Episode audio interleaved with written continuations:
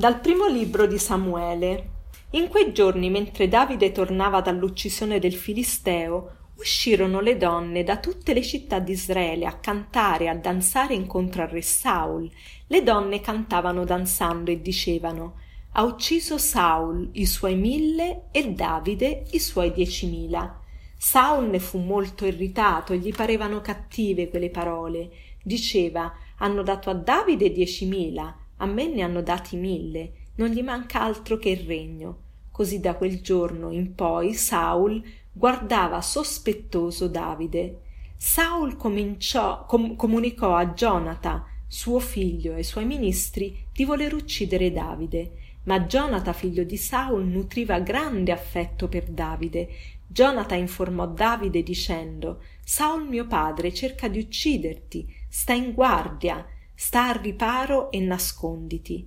Gionata parlò dunque a saul suo padre in favore di davide e gli disse non pecchi il re contro il suo servo contro davide che non ha peccato contro di te che anzi ha fatto cose belle per te. Egli ha esposto la vita quando abbatté il filisteo saul ascoltò la voce di gionata e giurò per la vita del signore non morirà in questo brano vediamo proprio un contrasto molto grande tra la gelosia di Saul nei riguardi di Davide e invece l'amicizia, l'amore, la stima di Gionata, figlio di Saul, verso Davide.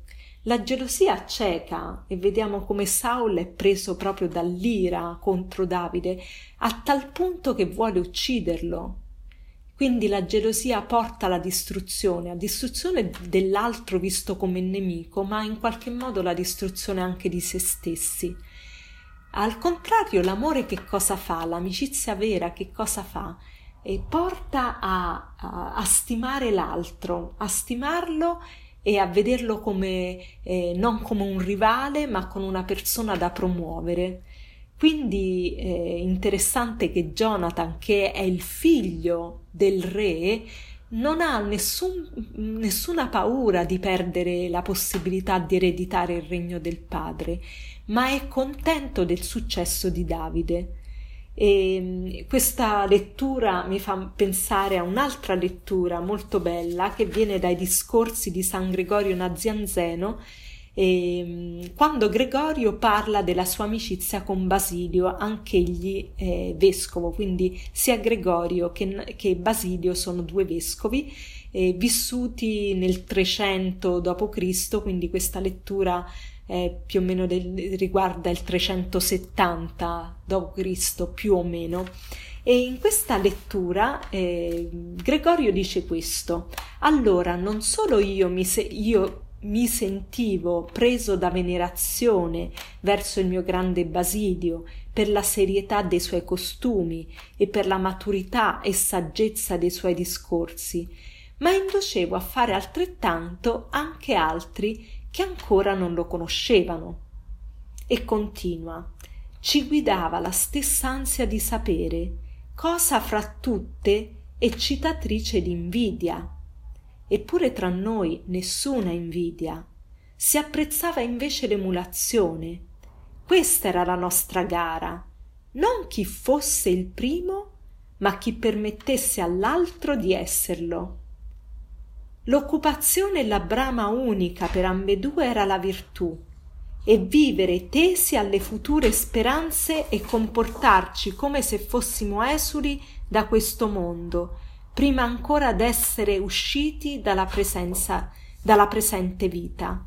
Questo è molto bello questa è la vera amicizia quando non vogliamo promuovere noi stessi ma l'altro. Allora chiediamo innanzitutto al Signore questa grazia di rendere le nostre relazioni così non relazioni di competizione ma, eh, ma eh, relazioni in cui aiut- ci aiutiamo gli uni gli altri. Pensa che, co- che, cosa bella sarebbe vedere un marito promuovere la moglie una moglie promuovere il marito marito e moglie promuovere i propri figli.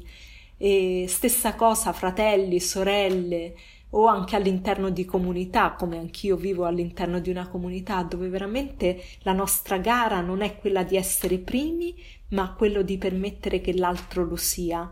Chiediamo al Signore proprio questa grazia e ringraziamolo anche dell'amicizia come dono che già ci ha donato. Molti di noi veramente gioiamo eh, per, per, avere degli amici che ci aiutano e che vogliono il nostro bene. Ringraziamo il Signore di, queste, di questi doni che non sono scontati.